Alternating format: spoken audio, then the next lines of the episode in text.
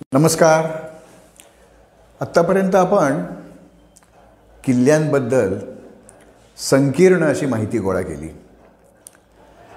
आणि ती पार्श्वभूमी ठेवून आपण याच्यापुढे दरवेळेला एक किल्ला किंवा अगदी जोड किल्ला असेल तर दोन किल्ले अशी आपण माहिती घेणार आहोत.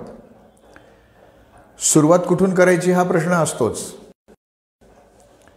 मी म सुरुवात करणार आहे ती हरिश्चंद्रगडापासनं साहजिकच तुमच्या मनात प्रश्न आला असेल की हरिश्चंद्रगड कुठे आहे तो? काय काय विशेष काय आहे त्याचं? तर सर्वात त्याचं विशेष म्हणजे तो माझा सर्वात आवडता किल्ला आहे. आणि इतिहासामध्ये फारसं काही त्यांनी कुठे कामगिरी बजावली आहे. एखादा प्र खूप ऐतिहासिक महत्त्वाचा प्रसंग घडला आहे असं काही या किल्ल्याबद्दल झालेलं नाही आहे पण तरीही महाराष्ट्रामध्ये आल्यानंतर एखाद्याने काही पाच दहा पंधरा वीस काय जे किल्ले बघायचे असतील आणि त्यात त्यांनी हरिश्चंद्रगड पाहिला नाही तर महाराष्ट्रात त्यांनी किल्लेच पाहिले नाहीत असं मी तरी म्हणेन. याचं कारण असं की हरिश्चंद्रगडावर तुम्ही कोणचीही विचारधारा घेऊन जा. ते पुरातत्व असेल तो इतिहास असेल लेणी असतील मंदिर स्थापत्य असेल तिथला निसर्ग असेल तिथली साहसं असतील या सगळ्यांना पोटभर मेजवानी देणारा किल्ला म्हणजे हरिश्चंद्रगड. असा किल्ला या महाराष्ट्र मंडळात दुसरा कुठलाही नाही. असं जे काय दोन अडीचशे तीनशे किल्ले मी पाहिले असतील त्या ते बघून झाल्यानंतर माझं मत झालेलं आहे. मी खूप वेळा हरिश्चंद्रगडावर गेलो. ज्या वेळेला वर्षावर्षात कोणी येत नसे अशा काळापासून आता काही हजार माणसं एका वेळेला हरिश्चंद्रगडावर आहेत अशा सगळ्या फेझेसमधनं मी हरिश्चंद्रगड पाहिला आहे. पावसाळ्याच्या तोंडावर पाहिला आहे पावसाळ्यात पाहिला आहे हिवाळ्यात पाहिला आहे भर उन्हाळ्यात रखरखलेला तो सगळा परिसर पाहिला आहे आणि तरीही माझं मत हरिश्चंद्रगड हा माझा सर्वात आवडता किल्ला आहे असंच आहे. याची कारणं अनेक आहेत. आपण प्राचीन काळापासून सुरुवात करूया. पुरातत्व म्हणजे आर्किओलॉजी. माझे एक मित्र डेक्कन कॉलेजमध्ये ते संशोधक आहेत शास्त्रज्ञ आहेत. डॉक्टर अशोक मराठे असं त्यांचं नाव. हरिश्चंद्रगडला गेले होते अर्थात ते त्या पाचनाईकडच्या सोप्या वाटेनी वर आले होते. आणि अगदी गडमाथ्यावर यायच्या आधी डावीकडे एक अशी निसर्गनिर्मित कपार किंवा घळ आहे. ते अर्थात पुरातत्वशास्त्राचे जाणकार असल्यामुळे ते गडा गड म्हणजे कपारीत गेले. आणि त्यांच्या संशोधक नजरेला तिथे एक खजिना सापडला. मायक्रो लिथ्स मायक्रो म्हणजे छोटी लिथ म्हणजे दगड लघु अश्म हत्यारं आदिमानवाची म्हणजे ज्याला आपण निओलिथिक कालखंड असं म्हणतो नवाश्मयुग असं म्हणतो. त्या काळातल्या मानवाची वस्ती तिथे होती आणि बऱ्यापैकी मोठ्या संख्येने ती लघुहाश्म हत्यारं तिथे सापडली. म्हणजे कदाचित एकतर ती माणसं तिथेच ती हत्यारं वा तयार करून वापरत असतील किंवा अशी हत्यारं तयार करण्याचा एक कारखाना तिथे असावा अशा अर्थाचं संशोधन डॉक्टर अशोक मराठ्यांनी केलेलं आहे. हे साधारणपणे पाच पंधरा पन्नास हजार वर्षापूर्वीच्या गोष्टी आहेत. याच्या इतकं मागे न जाता आपण थोडं अलीकडे तो सगळा काळ ओढला कारण आपल्याकडे वेळ कमी आहे त्यामुळे कमी वेळात हरिश्चंद्रगड अवघड असतं पण ते करणार आहोत आपण. तर ज्याला आपण पुराण लिहिली गेली म्हणजे साधारणतः गुप्तांचा काळ आहे पाचवं सातवं शतक असा त्याचा आपण काळ ठरवतो. त्या काळामध्ये अनेक पुराणं लिहिली गेली. त्याच्यामध्ये मग स्कंदपुराण असेल अग्निपुराण असेल मत्स्यपुराण असेल तंत्रालोक नावाचा श एक ग्रंथ असेल कृत्या कल्पतरू म्हणून असेल पद्मपुराण असे अनेक प्राचीन ग्रंथांमध्ये हरिश्चंद्रगडाचा उल्लेख आहे. आणि याचे तपशील मी आता सांगत बसलो तर फक्त पुराणातच आपल्याला रमावं लागेल. तेवढा वेळ नाही आपल्याकडे. डॉक्टर राचीम ढेऱ्यांचं एक चक्रपाणी नावाचं पुस्तक आहे. त्याच्यात हरिश्चंद्र नाम पर्वतू अशा शीर्षकाखाली त्यांनी हरिश्चंद्रगडाबद्दल प्राचीन पुराणामध्ये काय लिहिलं आहे कोणत्या पुराणात कोणत्या श्लोकात नेमकं काय म्हटलं आहे त्याचा अर्थ काय होतो हे त्या चक्रपाणीमध्ये अण्णांनी म्हणजे डॉक्टर ड ढेऱ्यांनी अत्यंत चांगल्या रीतीने उलगडून दाखवलेलं आहे. ते आपण पाहणं खूप महत्त्वाचं आहे. याच्याबरोबरच आणखीन थोडं आपण अलीकडे आलो. म्हणजे यादव काळ ज्याला आपण म्हणतो बारावं तेरावं शतक.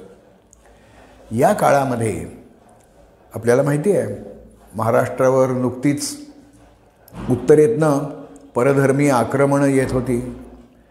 त्यावेळेला ही मंडळी नेमकी कोण आहेत काय करतात त्यांचे उद्देश काय आहेत हे याची पूर्ण जाणीव कदाचित तिथल्या राज्यकर्त्यांना नव्हती. त्या काळामध्ये म्हणजे रामचंद्र देव ज्या वेळेला देवगिरीचे सम्राट होते त्यावेळेला महाराष्ट्रामध्ये एक संतांची मांदियाळी तयार झालेली होती. ज्ञानेबा माऊली आणि त्यांच्याबरोबर असणारे वेगवेगळ्या जातीपंथातले अनेक संत मंडळी. हे महाराष्ट्रामध्ये संचार करत होती लोकांमध्ये जागरूकता निर्माण करत होती. या काळात ज्ञानदेवांचे समकालीन चांगदेव त्यांचेच समकालीन नामदेव अशी सगळी मंडळी याच्यामध्ये सामील होती. पहिल्यांदा ज्ञानेश्वरांनी समाधी घेतली. मग सोपानदेवांनी त्यांच्या धाकट्या भावानी स समाधी घेतली. मग त्यांची बहीण ही तिच्या अंगावर वीज पडली किंवा ती विजेत विलीन झाली असे एक समजूत आपल्याकडे आहे. ते स्थान नेमकं ब्रह्मगिरी का एदलाबाद म्हणजे सध्याचं मुक्ताईनगर हा भाग थोडा वादाचा आहे तो सोडून देऊ आपण. आणि त्यांच्या पाठोपाठ या स तिन्ही भावंडांचे सर्वात मोठे भाऊ निवृत्तीनाथ. यांनीही त्र्यंबकेश्वरला समाधी घेतली. जणू काही या संत मंडळाचं छत्रच नाहीसं झालं. सगळी मंडळी सैरभैर झाली. त्यातले संत नामदेव उत्तरेमध्ये गेले. पंजाब घुमान आणि यातले हे जे योगीराज चांदेव होते ते या हरिश्चंद्र गडावर येऊन राहिले. त्यांची साधना तिथे चालू होती. आणि त्यांनी तिथे एक ग्रंथ लिहिला. त्या ग्रंथाचं नाव आहे तत्वसार अर्थात हा काही माझ्या नित्य वाचनातला ग्रंथ नाही. पण हरिश्चंद्रगडाबद्दल त्यांनी त्यात लिहिलेलं आहे. त्यामुळे त्या ओळी मी तुम्हाला खरंच वाचून दाखवणार आहे. पण त्याच्यात हरिश्चंद्रगडाचं पहिलं फिजिकल वर्णन हे त्याच्यामध्ये आपल्याला दिसतं. हरिश्चंद्रगडावरची जी स्थानविशेष आहेत ती आपल्याला त्यात दिसतात. त्याच्यामध्ये दहाशे अठ्ठावीस ते दहाशे तेहतीस या ज्या ओव्या आहेत किंवा हे श्लोक जे काय आहेत त्याच्यामध्ये ते ते असं म्हणतात शके चौ चौतीसे बारा परिधावी संवत्सरा मार्गशीर तीज रविवार नामसंख्य. म्हणजे हे केव्हा ते लिहित आहे याच्याबद्दलचं त्यांनी त्यात लिहिलेलं आहे. मग ते पुढे म्हणतात हरिश्चंद्र नाम पर्वतू तेथ महादेवो भक्तू सुरसिद्धी गणविख्यातू सेविजेजो हरिश्चंद्र देवता मंगळगंगा सरिता सर्वतीर्थ पुरविता सप्तस्थान ब्रह्मस्थळे ब्रह्मन संडितू चंचळू वृक्षू अनंतू लिंगी जगन्नाथू महादेवो जो तीर्थासी तीर्थ केदार सी तुकताती आणि क्षेत्री निर्माती प्रबंधू हा असा हा तेराशे बारा सालचा तिथे प्रत्यक्ष राहून साधना केलेल्या चांगदेवांनी आपल्या ग्रंथामध्ये केलेला उल्लेख आहे. आणि आज हरिश्चंद्रगडावर गेल्यावर जे जे आपण पाहतो त्या सगळ्यांचा तिथे समावेशच आहे. म्हणजे हरिश्चंद्रगडावर कोणती ठिकाणं पाहावीत किंवा कोणती ठिकाणं महत्त्वाची याच्याबद्दलची ही नोंद आपल्याला मिळते. मी अ, पुरातत्वपासनं इतिहास काळापर्यंत आलेलो आहे. आणि त्याच्यामध्ये आपल्याला असं दिसतं की या चांगदेवांच्या काळामध्ये इथे एक पूर्वी मंदिर होतं. अजूनही आहे ते. त्याच्याबद्दल मी थोड्या वेळाने बोलेन. तर त्या मंदिराच्या परिसरात असलेली जुनी प्राचीन लेणी ते मंदिर आणि शेजारची केदारलिंग गुहा किंवा केदारेश्वर गुहा मंदिर इथे काही शिलालेख कोरले गेलेले आहेत. आणि त्याही शिलालेखांचे जवळजवळ आठ शिलालेख आहेत ते. त्या शिलालेखांबद्दल डॉक्टर ढेऱ्यांनी त्यांच्या चक्रपाणी पुस्तकामध्ये तर चांगली नोंद घेतलेलीच आहे. अनेक मग डॉक्टर कोलते असतील दुर्ग महर्षी असणारे गोनी दांडेकर असतील अशा लोकांनी आनंद पाळंदे असतील त्यांनी पण या शिलालेखांबद्दल आपल्या लिखाणामध्ये उल्लेख केलेले आहेत. आपण हरिश्चंद्रगडावर जे मंदिर आहे त्या प्राकारात शिरण्यासाठी जे प्रवेशद्वार आहे त्या प्रवेशद्वाराकडे तोंड केलं की डाव्या हाताच्या भिंतीवर आपल्याला सर्वात मोठ्या अक्षराचा जवळजवळ सात आठ सेंटीमीटर उंचीची ती अक्षरं आहेत अडीच तीन इंच उंचीची ती अक्षरं आहेत. तिथे आपल्याला चांगदेवांचा उल्लेख मिळतो.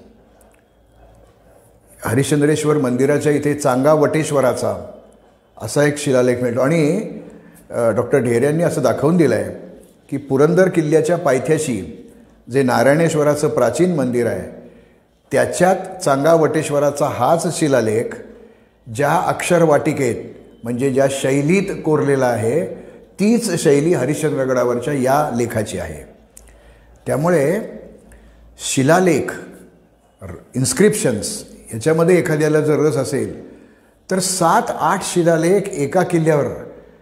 हे असं नाही फारसं बाहेर मिळत. गाळण्यासारखा एखादाच किल्ला की ज्याच्यावर तीस चाळीसपेक्षा जास्त शिलालेख मिळतात. पण शिलालेखांमध्ये ज्यांना रस आहे त्याच्यावर काही संशोधन अभ्यास करायचा आहे त्यांनाही हा किल्ला बोलावून घेतोच. आत्ता मी ज्या मंदिराचा उल्लेख केला त्याच्याबद्दल सांगायचं तर खरं तर खूपच मोठं ते लांबड लावता येईल तेवढं मी सांगणार नाही आहे. माझ्या पुस्तकातनं त्याच्याबद्दल मी लिहिलेलं आहे. पण एक झंज नावाचा राजा होता. आणि अपरादित्याचा जो पन्हाळे ताम्रपट आहे त्याच्यामध्ये या झंझराजाचा उल्लेख आहे. किंवा जो कल्याणजवळ अंबरनाथ म्हणून जे गाव आहे तिथे जे अत्यंत सुरेख असं शिवमंदिर आहे त्या मंदिराशी संबंधित असणारे राजे आणि राजवंश यांच्याशी या झंज राजाचा संबंध आहे. नवव्या शतकातली गोष्ट आहे. आणि त्या झंझ राजाने जवळजवळ सह्याद्रीचा प्रचंड मोठा पट्टा आपल्या ताब्यात आणला होता. नाशिक त्र्यंबकेश्वरपासून भीमा असा हा सह्याद्रीचा धारमाथा ज्याला आपण क्रेस्टलाईन असं म्हणतो. त्याचा पूर्वेकडचा आणि पश्चिमेकडचा दोन्हीकडचा मुलूक. हा या झंझ राजाच्या ताब्यात होता. तो महान शिवभक्त होता. आणि त्र्यंबकेश्वरपासून ते भीमाशंकरपर्यंत तर त्र्यंबकेश्वरला तर गोदावरीचा उगम आहे भीमाशंकरला भीमेचा उगम आहे. या दरम्यान वेगवेगळ्या दहा नद्या उगम पावतात.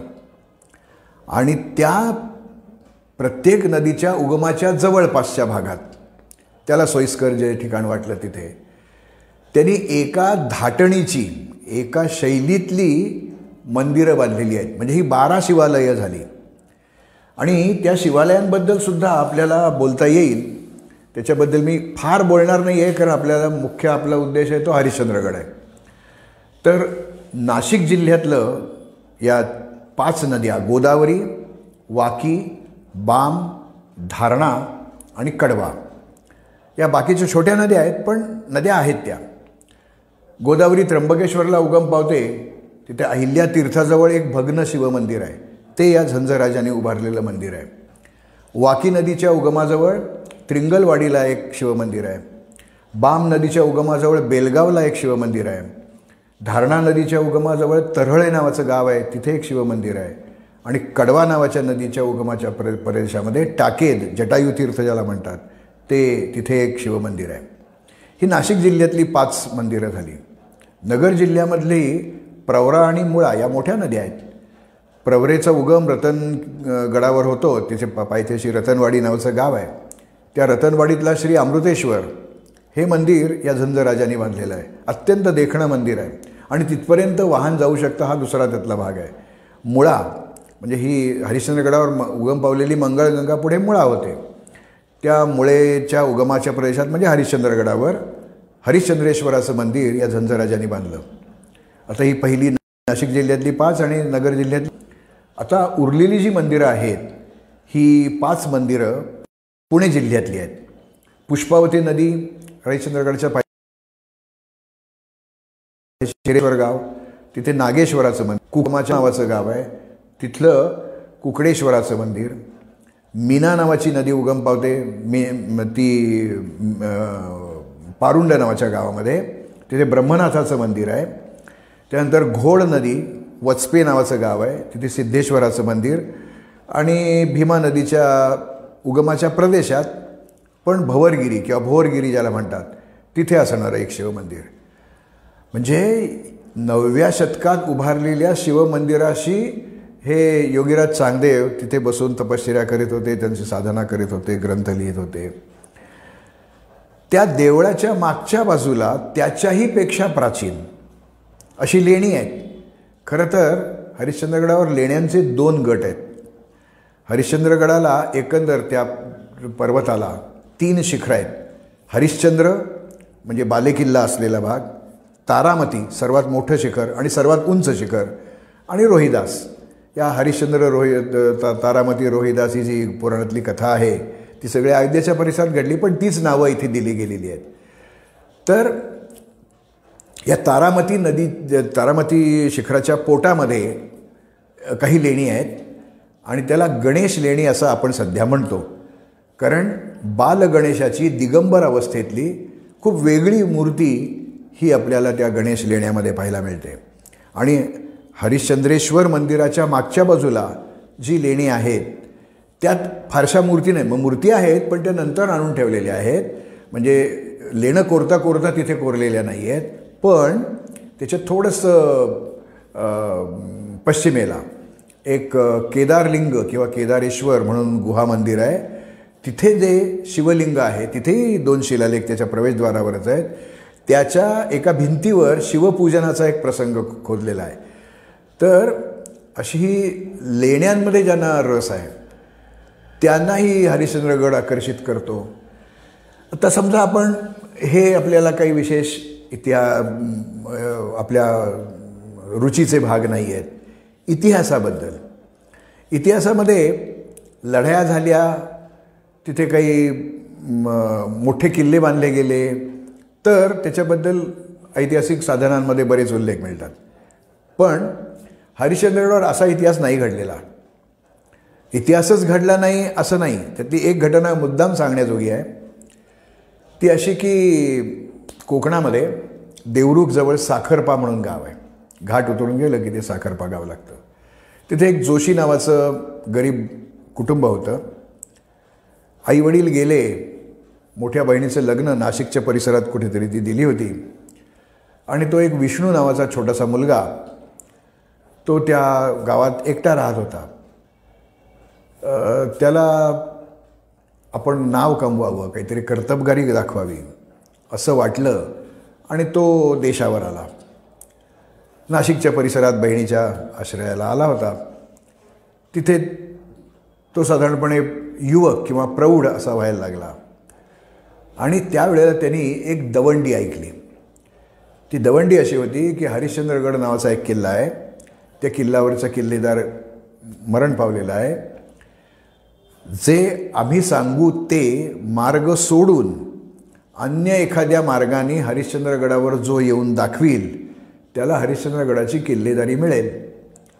आणि मग या विष्णुपंत जोशांना हरिश्चंद्रगडाची किल्लेदारी मिळाली. आणि मग त्यांचं नाव आता विष्णुपंत हरिश्चंद्रगडकर असं झालं. ते मंडळी अजूनही आहेत. पुण्यात काही आहेत जुन्नरला काही आहेत.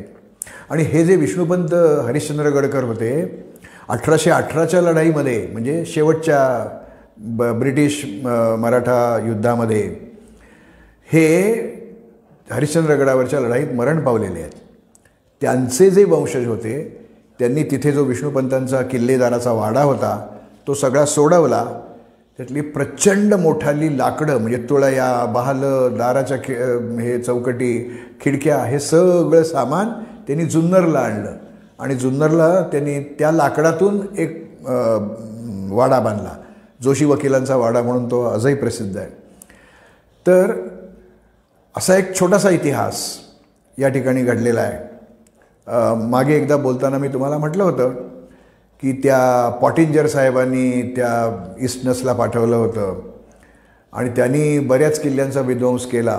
त्यात मॅकिनटाश नावाचा त्याच्याच त्या टोळीतला एक माणूस हरिश्चंद्रगडावर आला होता आणि त्यांनी इथे ज्या काही वास्तू होत्या त्या पाडल्या.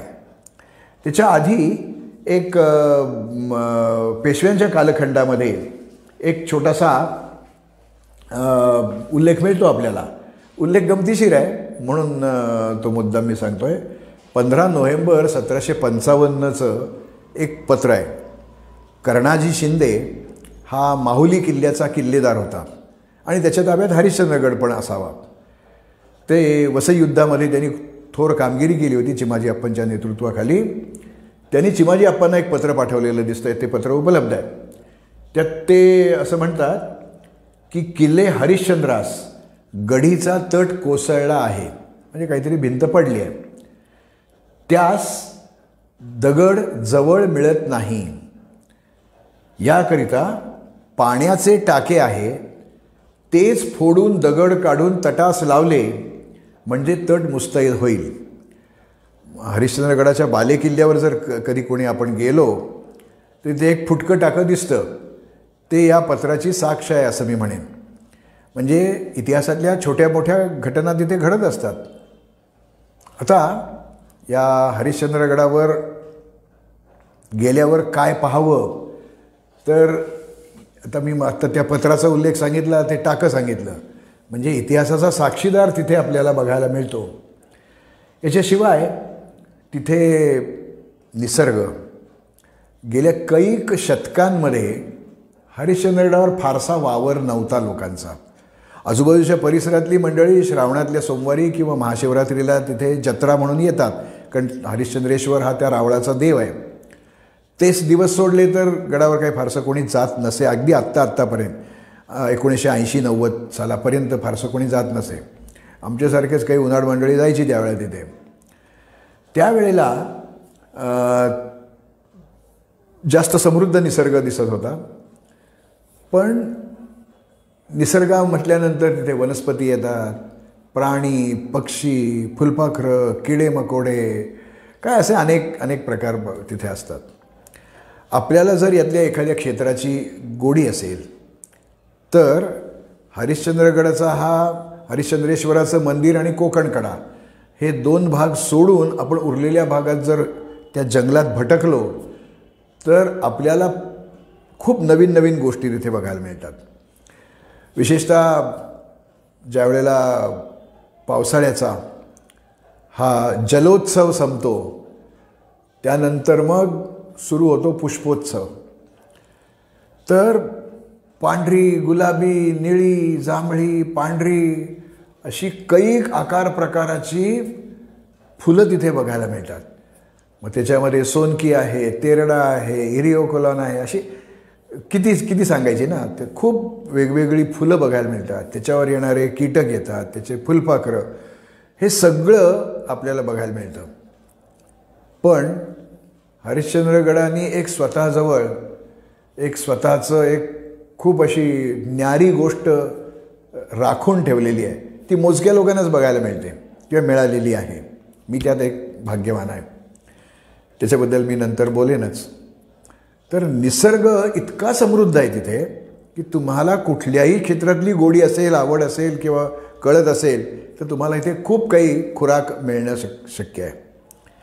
आणखी एक गंमत अशी की या हरिश्चंद्रगडावर आपण साहस असं ज्याला म्हणतो ॲडव्हेंचर त्याला प्रचंड वाव आहे. म्हणजे इतका वाव अन्य कुठच्याही किल्ल्यावर नाही. हरिश्चंद्रगडावर यायचं जाय यायचं असेल तर सहा सात वाटा आहेत. त्यातली पुण्याच्या बाजूने येणारे जे लोक आहेत ते पुणे जिल्ह्याचं जे सर्वात उत्तरेचं गाव आहे खिरेश्वर. मग अशी त्याचा मी त्या देवळाच्या सदा त्या खिरेश्वरकडनं वर डोंगरात चढत गेलं की टोलार खिंड या नावाची एक खिंड आहे. तिथे एक छोटासा कातळ टप्पा जरा अवघड आहे. पण अशक्य नाही आहे सहज जाता येतं. त्या टप्प्यावरनं वर चढून गेलं की थोडंसं एक तटाचं बांधकाम आपल्याला दिसतं आणि मग सरळ दीड दोन किलोमीटर चालत राहिलं की आपण त्या हरिश्चंद्रेश्वर मंदिराशी येतो. बालेकिल्ला डावीकडे राहतो. त्याच्यावर फारसं कोणी जात नाहीत. खूप कारवीची झाडी आहे तिथे. कारवीची गंमत. दोन हजार आठ साली कारवी फुलली होती पंधरा साली फुलली होती आता बावीस साली फुलणार आहे. संबंध हरिश्चंद्रगड निळा होऊन जातो. तर ते बघण्याचं सौख्य फार थोड्यानं असतं पण ते निसर्गातला तो एक भाग. तर ही एक वाट मी सांगितली. दुसरी वाट खिरेश्वरमधूनच निघते. त्याला राज दरवाजाची वाट असं म्हणतात. आणि त्याला जुन्नर दरवाजा असंही म्हणतात. त्या वाटेने फार थोडे लोक गेलेत. एकदा मी पुणे विद्यापीठाच्या हायकिंग अँड माउंटेनरिंग सोसायटीचा एक पन्नास बावन्न मुला मुलींचा एक ट्रेक त्या वाटेने वर नेला होता. यूथ हॉस्टेलच्या बऱ्याच मंडळींना तीस चाळीस जणं होते त्यांना त्या वाटेने नेलं होतं. फारसे लोक जात नाहीत त्या वाटेने.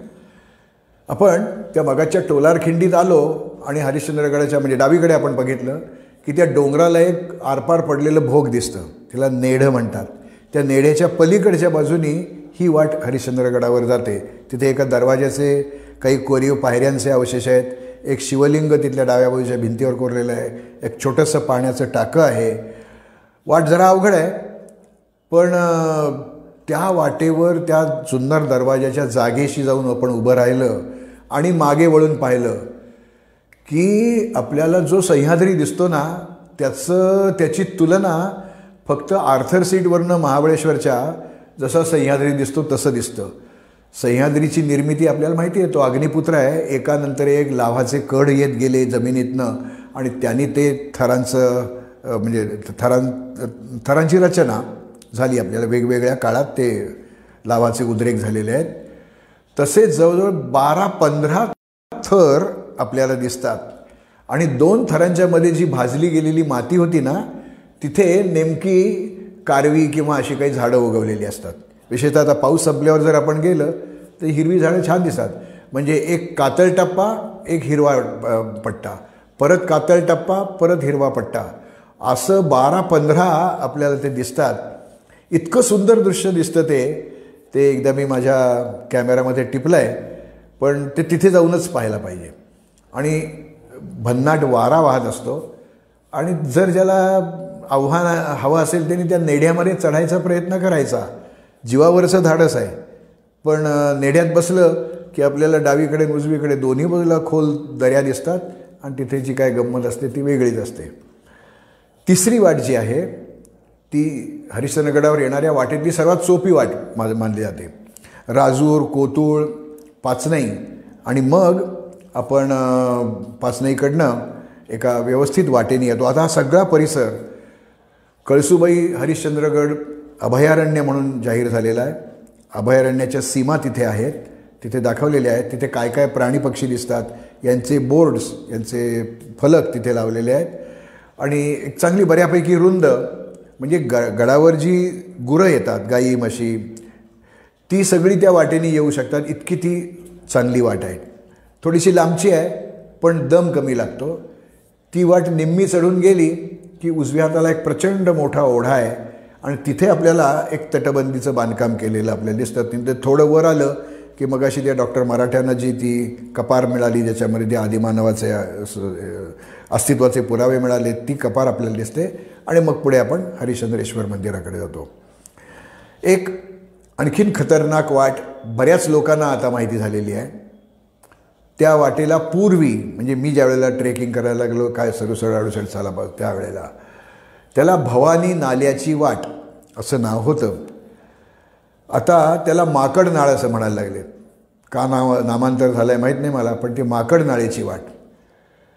साधारणतः हरिश्चंद्रगडच्या कोकणकडेच्या पायथ्याशी जे बेलपाडा नावाचं गाव आहे त्या गावात जाऊन रात्री किंवा गावाच्या पुढे आणखीन या माकडनाळीच्या किंवा भवानी नाळीच्या त्या याच्या अगदी पायथ्याशी येऊन आपण रात्री उघड्यावर मुक्काम करायचा. आणि पहाटे जरा दिसायला लागलं की कडा चढायला लागायचं. तो त्या नाळेतनं वर चढायला लागायचं. पण एक चार पाच तास आपण फक्त चढत चढत आणि चढतच असतो. आणि मग एक छोटासा रॉक पॅच आणि मग दुसऱ्या नाळेतून आपण प्रत्यक्ष हरिश्चंद्रगडावर पोचतो. हरिश्चंद्रगडावर आव्हानातला जो भाग आहे तो नंतर मी त्याच्याबद्दल थोडंसं बोलेन. रॉक क्लाइम्बिंग आणि रॅपलिंग कोकण कड्याबद्दल मी बोलताना सांगेन. त्या कोकण कड्यावरचं आरोहण आणि तिथनं त्या दोराच्या सह्याने खाली उतरणं हे एक हरिश्चंद्रगडावरचं आव्हान आहे. आता हरिश्चंद्रगडावरचे जे अनेक लेख पुस्तकातले उल्लेख किंवा वर्तमानपत्रात आलेल्या बातम्या किंवा प्रत्यक्ष ट्रेकरशी मारलेल्या गप्पा याच्यामध्ये चार वाटांची माहिती मिळते आपल्याला. पण तीन वाटा मी अशा सांगणार आहे की ज्या हरिश्चंद्रगडावर पन्नास पन्नास वेळा गेलेल्या लोकांना सुद्धा कदाचित त्या माहिती नसतील. सुदैवाने मी तो हरिश्चंद्रगड पिंजून काढल्यामुळे मला त्या माहिती आहेत. एक वाट आहे ती वाट तसे मी ज्या माझ्या मित्रमंडळीत फोटो दाखवले त्यावेळेला ते म्हणाले हे हरिश्चंद्रगड नाही आहे. इतकं माहिती नसलेलं ते प्रकरण आहे. राज दरवाजाची वाट. या नावाची एक वाट आहे. तिथे दरवाजा आहे. दरवाजाची कमान आहे. बुरुज आहेत. थोडे ढासळले. तटबंदी आहे. म्हणजे किल्लेपणाचं हरिश्चंद्रगडावरचं एक बालेकिल्ला आणि हे राज दरवाजा या दोन ठिकाणी किल्लेपणाचं दर्शन होतं. मोठाली टाकी आहेत वाटेवर त्या तर त्या भागात खाली तळवटीत कोहणं कोथळं लव्हाळं अशी ती गावं आहेत. त्या गावातनं वाटा वर येतात. त्यातली अगदी उजवीकडची जी वाट आहे ती गणेशधरेची वाट ही मधली राजदरबारीची वाट आणि डाव्या बाजूला वेताळ सोंडेची वाट म्हणून एक वाट आहे. आपण त्या भैरवगडावर गेलो तर तिकडनं ती वेताळ सोंडेची वाट आपल्याला छान दिसू शकते. हरिश्चंद्रगडच्या जवळ भैरव महाराष्ट्रात भैरवगड चार पाच आहेत. त्यामुळे शेरपुंजाचा काय ते अनेक भैरवगड आहेत मोरोशीचा एक आहे. पण हा हरिश्चंद्रगडाजवळचा जो भैरवगड आहे तिथनं आपल्यालाही वेताळ सोंडेची वाट ही छान दिसते. या वाटांबद्दल कोणी काही लिहिलं नाही कारण कोणी फारसं गेलंच नाही त्या वाटांनी. तर या सगळ्या वाटांनी वर येणं हाही एक घेण्याजोगा अनुभव असतो. म्हणजे जर ट्रेक करणारा माणूस ही पाचण्याची वाट सोडली तर अन्य कुठल्याही वाटेने वर जर तो पहिल्या ट्रेकला आला तर तो खाली उतरताना एक शपथ घेतो ट्रेकिंग करणार नाही. कारण इतकं हे सगळ्या सुगम वाटा आहेत. त्यामुळे असो. तर ट्रेकिंग याला साहस म्हणायचं का नाही? काय तो भाग ज्याचा त्याचा बघण्याचा दृष्टिकोन असेल? पण या प्रत्येक वाटेचं सौंदर्य वेगळं आहे. प्रत्येक वाटेवरची रानभूल वेगळी आहे आणि येणारे अनुभवही वेगळे आहेत. हरिश्चंद्रगडावर आल्यानंतर सगळे हरिश्चंद्रगड म्हणजे ते हरिश्चंद्रेश्वर मंदिर हेच त्यांना सगळ्यांना किल्ला वाटतो. तर ते त्या माचीवरचा एक भाग आहे. त्या प्राचीन झंजराजाच्या मंदिराच्या इथे. तिथे देवळाच्या समोर बरोबर त्या प्राकारात शिरायच्या आधी तिथे एक आत्ता ज्याला आपण कॉजवे असं म्हणतो असा कॉजवे बांधलेला आहे. त्याच्यावर बसायला बाका आहेत. अर्धासन कक्षासन ज्याला म्हणतात तशी ती बाका आहेत तिथे. तिथनं ते शिलालेख आपल्याला व्यवस्थित दिसू शकतात. तिथे एक कीर्तिमुखाचं शिल्प आहे. खूप देखणं शिल्प आहे ते. कीर्तिमुखानंतरबद्दल केव्हा तरी नंतर आपण बोलू. तर त्या कॉजवेच्या खालच्या भागात पण दोन गुहा आहेत. तिथेही कोणी जात नाही फारसं. तिथे तर ते मंगळगंगेचा तो प्रवाह आहे. आणि मंगळगंगेचा प्रवाह त्या कॉजवे खालून म्हणजे त्या प्रवाहावर हा कॉजवे बांधल्यामुळे मंदिराच्या प्राकारात जाणं आपल्याला सोयीस्कर ठरतं. तिथून आपण थोडं ती तो प्रवाह ज्या दिशेला वाहतो त्या बाजूला गेलं की ते केदारेश्वर केदारलिंगाची गुहा आहे. या कॉजवेवर उभं राहिलं मंदिराकडे तोंड करून की मागच्या बाजूला एक प्रचंड मोठा जलाशय आहे हौद आहे. टाकं म्हणणं अपमान होईल त्याचा. प्रचंड मोठा हौद आहे. आणि त्याच्या उत्तर कोनाड्यामध्ये उत्तरेच्या बाजूला कोनाडे आहेत. बारा चौदा कोनाडे आहेत. आणि एकेकाळी त्या प्रत्येक कोनाड्यात एक एक मूर्ती होती. त्यातल्या काही विष्णूच्या मूर्ती होत्या. तर खूप मोठा गोड्या पाण्याचा साठा. अर्थात त्यातलं क पाणी कोणी प्यायला जात नाही. कारण त्या हरिश्चंद्रेश्वर मंदिराच्या जवळ जी पाण्याची टाकी आहे त्यात अत्यंत सुमधूर आणि गार पाणी मिळतं. तिथे गेल्यावर ते पाणी प्यायलं की सगळीकडे उत्साह आपल्याला दाटून येतो. तर मध्यंतरी काही दुर्गसंवर्धकांनी मे महिन्याच्या अखेरीला तिथे जाऊन ते सगळं पाणी उपसून बाहेर काढलं पंप लावून बाहेर काढलं. खूप मोठ्या प्रमाणात गाळ. आणि तिथे जाणाऱ्या लोकांनी टाकलेल्या नको त्या वस्तू. त्यात प्लास्टिकच्या बाटल्या होत्या काय काय बरेच गोष्टी होत्या. ते सगळं त्यांनी काढून स्वच्छ केलं. म्हणजे दुर्गसंवर्धनासाठी जर एखाद्याला गडावर जायचं असेल तर त्यालाही हरिश्चंद्रगडावर वाव आहे आणि हा वाव वाढत चाललेला आहे. कारण जाणारी मंडळी घाण करतात आणि ती उचलून आणत नाहीत आपली आपली. त्यामुळे दुर्गसंवर्धनाच्या दृष्टीने ज्याला जायचं असेल त्यांनी तिथे जावं. एकोणीसशे साठच्या आसपास या हरिश्चंद्रेश्वर मंदिरात जी गुहा आहे मंदिराच्या मागच्या बाजूला त्याला एक खाली तळघर आहे. आणि त्या तळघरात तो एक साधक गोपालनाथ पीर प्यारेनाथ असं त्याचं नाव तो तिथे साधना करत बसायचा.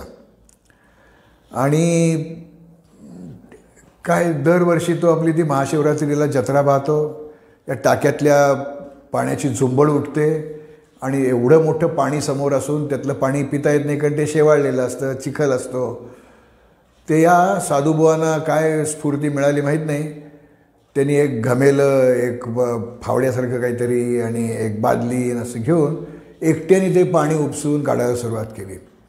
खूप पाणी आता एकटा माणूस किती करणार? पण ते रोज थोडं थोडं थोडं थोडं करून शेवटी चिखल सुरू झाला. आणि त्या चिखलात त्याला सिमेंटच्या पोत्याच्या आकाराची दोन पोती भरतील एवढी चांदीची नाणी सापडली. त्या माणसाने ती नाणी तो घेऊन खाली पाचनेकडे गेला आणि देवाला चांदीचा मुखवटा करतो म्हणून तो गेला तो अदृश्यच झाला. तर ती जर नाणीतली एक पसाभर जरी सापडली असती तरी ती कोणच्या काळातली आहेत? म्हणजे मला स्वतःला सातवाहन काळातलं एक नाणं हरिश्चंद्रगडावर आढळलेलं आहे. तर म्हणजे सातवाहन काळामध्ये देखील इथे काहीतरी वस्ती असावी असं आपल्याला सांगता येतं. तर ती चांदीची नाणी फारशी नसतात आपल्याकडे कारण चांदी आपल्या देशात सापडत नाही. त्यामुळे ती नेमकी कोणत्या काळातली होती याचा शोध दुर्दैवाने लागला नाही. तो इतिहास बोलका झाला होता तो गप्प झाला कारण ती नाणी पुढे वितळवली गेली असावीत. तर असं वेगवेगळ्या विषयात रस असणाऱ्या मंडळींना हरिश्चंद्रगडावर येता येतं. आणखी एक साहस नाही म्हणणार मी त्याला पण गंमत आहे. त्या केदारेश्वर मंदिराकडे जायला लागलो त्या गुहेकडे जायला लागलो आपण की तो ओढा. त्या ओढ्यात दरवर्षी पावसाळ्यात पाणी येतं ते पाणी ओव्हरफ्लो झालं की ते त्या शेजारच्या गुहेमध्ये जातं. कारण तो भाग आता तिथे भर पडून तो वर आला आहे त्या झ पाण्याचा तळ जो आहे तो थोडा वर आला आहे आणि केदारलिंगाची गुहा थोडीशी खालच्या बाजूला आहे. त्यामुळे त्या सरप्लस झालेलं पाणी त्या गुहेत गेलं की ते परत बाहेर येत नाही. कारण तो सगळा भाग बुजला आहे आता. तिथे सूर्यप्रकाशच पोचत नाही. कारण त्याची दिशा पण अशी आहे की सूर्यप्रकाश येत नाही आणि खूप छोटा प्रवेशद्वार त्याला आहे. त्यामुळे अत्यंत गार ठणक पाण्याचा तिथे साठा आहे. आणि मध्यभागी चार खांब चार बाजूला आणि त्या ओट्यावर एक भव्य शिवलिंग. चांगलं दीड दोन मीटर उंची लांबी रुंदीचं ते शिवलिंग आहे. तर बरीच मंडळी मी सुद्धा केला आहे तो प्रकार त्या पाण्यात उतरायचं. पहिल्यांदा नको वाटतं की अरे ते फारच गार आहे. आणि मग त्या शिवलिंगाला प्रदक्षिणा घालायच्या. कोणी पाच घालतो कोणी दहा घालतो कोणी काय बरेच घालतात. तिथनं त्या प्रदक्षिणा घालून बाहेर आल्यानंतर आपल्याला पाय आहेत का नाही असले तर किती आहेत काही कळत नाही. उन्हात जाऊन बसायचं थोड्या वेळाने जरा दुगदुगी येते त्या गार पाण्याने सगळं अगदी गार ठणक झालेलं असतं. तर हेही एक साहस मला हरिश्चंद्रगडाच्या संदर्भात सांगावंसं वाटतं. अठराशे छत्तीस ते त्रेचाळीस या काळामध्ये एक हॅरिसन या नावाचा नगर जिल्ह्याचा कलेक्टर होता. निसर्गप्रेमी होता.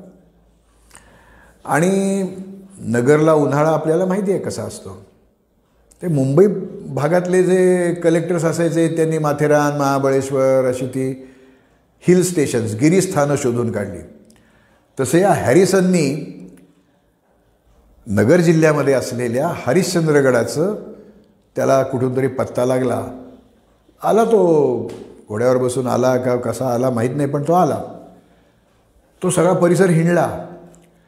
आणि तो इतका या ठिकाणाच्या प्रेमात पडला की त्यांनी स्वतःसाठी एक बंगला बांधला तिथे. तो नंतर आग लागून जळाला तो भाग वेगळा. त्यानंतर अठराशे चाळीसमध्ये कर्नल साईक्स या नावाचा एक माणूस या हरिश्चंद्रगडला आला होता. तो आला होता ते बहुतेक पाडकाम पुरं करण्यासाठी आला होता. घोड्यावरनं आला असावा कारण तर तसं लिहिलेलं आहे. नगर जिल्ह्याचं जे जिल्हा दार्शनिका म्हणजे गॅझेटियर आहे डिस्ट्रिक्ट याच्यामध्ये हा उल्लेख आहे. तो घोड्यावर बसून त्या कोकणकड्याकडे गेला. आता कोकणकडा मी ब आत्तापर्यंत दोन चार वेळा कोकणकडा कोकणकडा म्हटलं महाराष्ट्रातलं सर्वात रौद्र भीषण सौंदर्य जर पाहायचं असेल तर कोकण कड्यावर जायला पाहिजे. असा मी हात केला आहे असाच अर्धगोलाकृती तो कडा आहे आणि चांगलं दीड दोन अडीच किलोमीटर तो त्याचा माथा आहे आणि मी हात धरला आहे असाच आहे की ज्यावेळी तुम्ही कोकण कड्यावर जाऊन उभे राहता तेव्हा त्या कड्याचं कव पोट गेलं आहे खपाटीला. त्यामुळे तुम्ही पुढचं पाऊल सात आठशे मीटर खाली पडेल. म्हणजे डोळे फिरणं हा जो प्रकार आहे ज्यांना वर्टिगो आहे उंचीची भीती वाटते त्यांनी तिथे जाऊ पण नाही आहे पण तिथे उभं राहायचं केव्हा? तर संध्याकाळी जायचं. आणि कारण तो पश्चिमेकडच्या बाजूला आहे. पश्चिमेक बाजूला प संध्याकाळी गेल्यावर सूर्य क्षितिजाजवळ गेलेला असतो आणि तो सबंध कडा त्या सोनेरी उन्हामध्ये नाहून निघालेला असतो. त्याचा तो अंतर्वक्रपणा त्याचं पोट खपाटीला गेलं आहे तसं ते हे सगळं इतकं सुंदर दिसतं. त्यात एक आणखीन आपण गंमत करू शकतो. आपल्याकडे जर पाण्याची बाटली असेल तर ती पाण्याची बाटली ते क कड्यावर उभे राहून ओतायची. ते पाणी खाली जातच नाही ते सगळं वाऱ्याने उडून आपल्याकडे येतं. गवताचा पुंचका करून तो टाकला तर तो खाली येतो. डोक्यावरची टोपी टाकली तर ती उलटून येते. तर ही अशी गंमत तिथे बघायला मिळते. एकदा मी हरिश्चंद्रगडावर काही माझ्या मित्रांच्या बरोबर गेलो होतो. मी प्रत्येक वेळा हरिश्चंद्रचं कौतुक करायचो. ते म्हणाले चल आता आपण तुझ्याबरोबर हरिश्चंद्रला जायचं. सगळी तयारीची मंडळी होती. आणि ज्या त्या खिरेश्वरवरनं आम्ही एक अडीच तीन तासात त्या वर पोचतो तर आम्हाला सात आठ तास लागले. दुपारी दीड दोनपर्यंत पोचायचं तर आम्ही साडेसातला पोचलो संध्याकाळी. तर मला रस्ता बिस्ता माहिती होता त्यामुळे आम्ही व्यवस्थित पोचलो आता त्यानं तो सूर्यास्ताच्या वेळेला कसं काय दाखवायचा ना हरिश्चंद्रगडाचा कोकणकडा? दुसऱ्या दिवशी सकाळी पहाटे सगळ्यांना उठवलं ते चहा न्याहारीन काही नाही चला पहिल्यांदा कोकणकडा. थकलेली होती मंडळी चालत चालत अर्ध्या पाऊण तासात आम्ही तिथे पोचलो सूर्य वर आला होता. जु महिना जूनची सुरुवात असावी किंवा मे मेची अखेर किंवा जूनचा सुरुवात होती. तर त्या ढगामध्ये फट पडली आणि सूर्य दिसायला लागला. नेमके त्यावेळेला आम्ही हरिश्चंद्रगडाच्या कोकणकड्यावर होतो. आणि खालनं हे ढग वर येत होते पाणी घेऊन पाऊस पाडण्यासाठी ते ढग खालनं वर येत होते. सह्याद्रीला आडल्यामुळे ते आडून ते सरळ वर येऊन हरिश्चंद्रगडावर येणार होते. आणि आम्ही तिथे उभे आम्ही ज्यावेळेला मी म्हणतो त्यावेळेला आम्ही बरेच जणं होतो म्हणून. हे आदरार्थी बहुवचन नाही तर आम्ही तिथे उभे होतो आणि आमच्या सावल्या त्या ढगावर पडत होत्या. आणि आपापल्या डोक्याभोवती गोल इंद्रवज्र इंद्र धनुष्य अर्ध असतं हे पूर्ण गोल हे आम्हाला दिसलं त्यावेळेला. आणि साधू संत महात्मे यांच्या मागे ते प्रभावळ असणं ठीक आहे. आपल्या मागे लचंड कुठलं आलं? या सावली आपली आहे का आणखीन कोणाची आहे? आपण हल्लो उड्या मारल्या ते खालचा कडाबिडा सगळं सांभाळून उड्या मारल्या तर ते लक्षात येतं की ती आपलीच उडी आहे आणि आपलीच ते नाच आहे. आणि त्याच सावलीभोवती ते इंद्रवज्र दिसत आहे तर त्या दिवशी आम्हाला उशीर झाला म्हणून दुसऱ्या दिवशी आम्हाला इंद्रवज्राचा चमत्कार बघायला मिळाला. आविष्कार. चमत्कार नाही म्हणणार मी. आणि मग खूप लोकांना फूस लावली. बरेच जण आठ आठ दिवस त्या कड्यावर कोकण कड्यावर जाऊन जूनमध्ये पहिल्या आठवड्यात बसलेत आणि त्यांची ती साधना यशस्वी पण झाली. त्यांना हे इंद्रवज्र बघायला मिळालं. सर्क्युलर रेनबो म्हणून त्या कर्नल साईक्सनी याचा उल्लेख केला आहे आणि ज्यांच्या अंगात चिकाटी आहे आणि ज्यांचं नशीब बलवत्तर आहे योगायोग आहे त्यांना इंद्रवज्र पाहता येतं. म्हणजे मगाशी मी जे म्हटलं निसर्गाची एक स्वतःजवळ राखून ठेवलेली गोष्ट आहे ती म्हणजे ही. काही वेळेला आता मी वनस्पतीशास्त्राचाच विद्यार्थी असल्यामुळे तिथल्या जंगलात रात्री हिंडताना फारशा पायवाटा नाही आहेत पण साधारणपणा आपण सप्टेंबर म्हणजे भाद्रपदामध्ये आनंद चतुर्दशीच्या आगेमागे जर आपण त्या जंगलात हिंडायचा प्रयत्न केला तर काही ठिकाणी तिथे आपल्याला काही काड्या जमिनीवर पडलेल्या दिसतात. आणि त्यातनं हिरवट निळसर असा प्रकाश बाहेर पडत असतो. त्याची तीव्रता नसते फारशी. उदबत्ती पेटवल्यानंतर त्याचं जे ते टोक लाल होतं त्याची प्रखरता जितकी असते तेवढीच प्रखरता पण हिरवट निळसर. अशी आपल्याला बघायला मिळते. आणि त्याला आम्ही बायोलिमिनसन्स किंवा जीवदीप्ती असं म्हणतो. अशा असंख्य गोष्टी या हरिश्चंद्रांनी मला दिल्या आहेत. आणि अनेकांना त्या हे अनुभव घेता येतात. यातला सर्वांना घेता न येण्याजोगा अनुभव तो म्हणजे त्या हरिश्चंद्रगडच्या कोकण कड्यावरनं आरोहण. त्याला वाघाचं नाही दगडाचंच काळीज असायला पाहिजे. महाराष्ट्रातल्या काही मंडळींना गिर्यारोहण याचं हे परमटोक म्हणजे प्रस्तरारोहण रॉक क्लाइम्बिंग. त्यांना या कोकणकड्यांनी साथ घातली. आणि हा ओव्हरहँग नाही पण कडेच्या बाजूनी काही मंडळी पहिल्यांदा आय आय टी मुंबईची ती मंडळी होती. ती हरिश्चंद्रगडाचा उंची तेवढीच चढावी लागते. आणि काही मंडळी तर नंतर त्या ओव्हरहँगच्या तिकडनं चढून कातळकड्यावरनं त्या कोकणकड्यावरनं आलेली आहेत. तर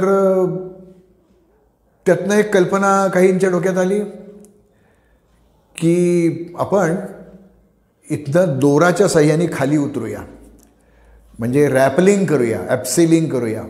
ते एक विशिष्ट तंत्र असतं. आणि त्या पद्धतीचे काही शिबिरं इथे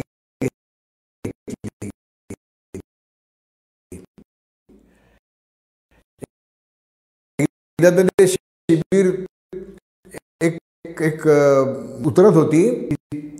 कोसळ ते मंडळींनी कोकण कड्यावरनं उडी मारून जीव पण दिला आहे आणि एक अत्यंत नामवंत गिर्यारोहक रमेश देस अरुण सावंत यांचा त्या कोकण कड्याच्या खालच्या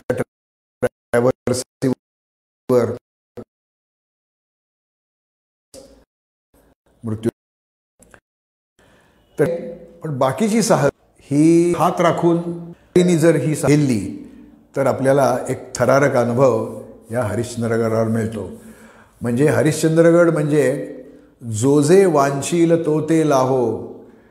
तुम्हाला निसर्ग निसर्ग साहस साहस दुर्ग इतिहास किल्ले पुराण तत्व सगळ्या तऱ्हेचे अनुभव तुम्हाला इथे येतात. किंबहुना मी तर म्हणेन की प्रत्येक दुर्गभगिनी हरिश्चंद्रगडचा अनुभव हा घेतलाच पाहिजे. पण तिथे गेल्यानंतर आपण जो कचरा तिथे नेलेला असतो मग ती खाद्यपदार्थ ज्याच्यातनं नेले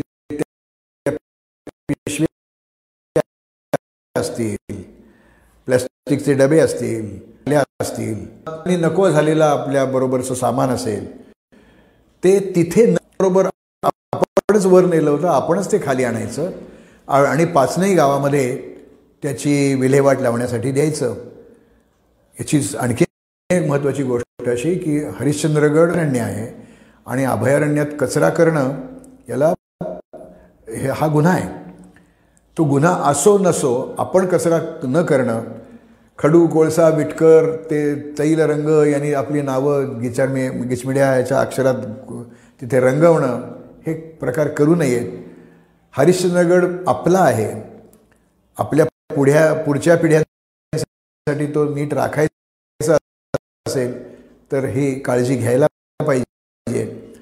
नाही तर मग हरिश्चंद्रगडाच्या इतक्या उंचीचा कचऱ्याचा ढीक त्याच्या शेजारी तयार होईल. ते होऊ नये. हरिश्चंद्रगडचं पुराण ती आहे?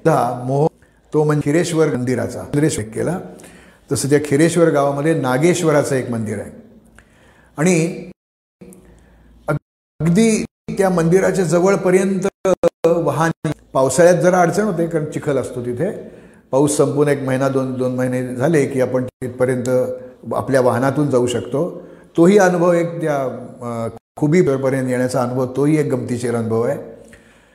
ते जे छोटंसं नागेश्वर मंदिर दिसतं इथे कशाला आपण आलो? असं वाटावं इतकं ते सामान्य मंदिर आहे. ते ते राजांनी बांधलेलं नवव्या शतकातलं मंदिर. इतर मंदिरात फारसं न बघायला मिळणारी एक गंमत. त्या मंदिर प्रा प्राचीन मंदिर आहे मोठं असावं.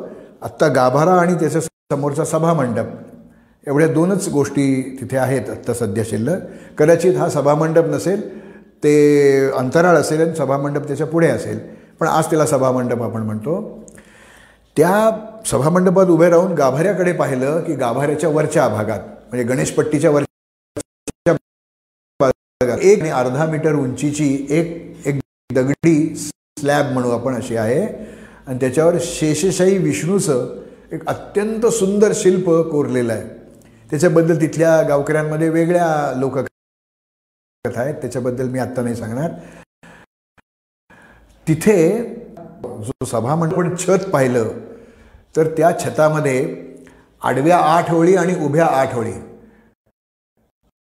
नाही आडव्या चार असे सोळा शिल्पपट्ट आहेत. वेगवेगळे देवदेवता म्हणजे देव आणि त्याची पत्नी शिल्प बघायला मिळतात. मग तो रूढ झालेला ब्रह्मा आणि गायत्री असेल किंवा वृषभवाहन शिवपार्वती असतील किंवा मूषक वाहन गणेश गणेश आहे म्हणजे गणेशानी असेल किंवा मोरावर आरूढ झालेला स्कंद आणि काळ म्हणजे आणि त्याची पत्नी अशी वेगवेगळी सोळा शिल्प अत्यंत रेखीव शिल्प आहेत. त्यातल्या दोन शिल्पांची जर झाली आहे. आवर्जून बघावी तास नाही आम्हाला जमत एवढे कोण उंच चढून जाणार? तर खिरेश्वरला येऊन एवढं तरी पावन तिथून मध्ये खिरेश्वरचं वरचं नेढं तो कोकण म्हणजे जुन्नर दरवाजा हे सगळं आपल्याला दिसू शकतं. आणि त्या खुबीवरनं खिरेश्वरला येईपर्यंतच्या वाटेत डाव्या बाजूला आपल्याला तो भैरवगडाचा सुळकाच्या सुळका सारंग आपल्या आणि परिसरात म्हणजे खुबी खिरेश्वर या परिसरात माळशेज घाटाच्या जवळचा भाग. तिथे आता हिवाळा सुरू होईल. आता तिथे फ्लेमिंगोज यायला लागतात. शेकड्यानी असतात. पण ते लाजरे आहेत. आपल्याला फार जवळ जाता येत नाही. त्या द्विनेत्रीतनं बायनाक्युलरमधनं आपल्याला बघायला मिळतात. हरिश्चंद्र गडावर फ्लेमिंगो येत नाहीत. या खालच्या जिथे पाणी साठवून काही डबकी तयार झाली आहे चिखलाची तसराळी आहेत तिथे हे फ्लेमिंगोज बघायला मिळतात. असं खूप काही देणारा सांगणारा अनुभव आपल्याला मिळतात असा हरिश्चंद्रगड माझा अत्यंत लाडका किल्ला आहे. त्याच्यापासून आपण या दुर्ग व्याख्यानांची सुरुवात करतो आहे तुम्हाला तिथे जाऊन यातले काही अनुभव नक्की घ्यावेसे वाटतील. ते तुम्ही अवश्य घ्या. आणि तो आनंद तुम्ही तुमच्या इतर मित्रमैत्रिणींकडे पोचवा. त्यांनाही तेथे जायला स्फूर्ती द्या. आणि मी आत्ता अनेक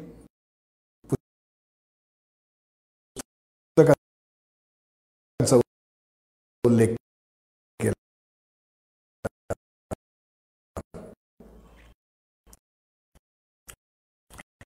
माझंच एक शिवनेरी नाणेगड हरिश्चंद्रगड अशा पुस्तकांमधनं तुम्हाला याची माहिती मिळेल अनेक लेखातनं तुम्हाला माहिती मिळेल. तुम्ही पण त्या किल्ल्याबद्दल लिहा म्हणजे वाटेल. तुळकडनं जर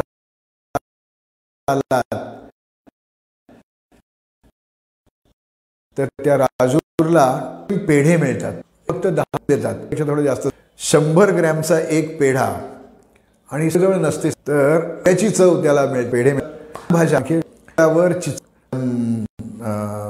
च्या जातीतलं झाड आहे ते. त्या रानभाजी तिथे करून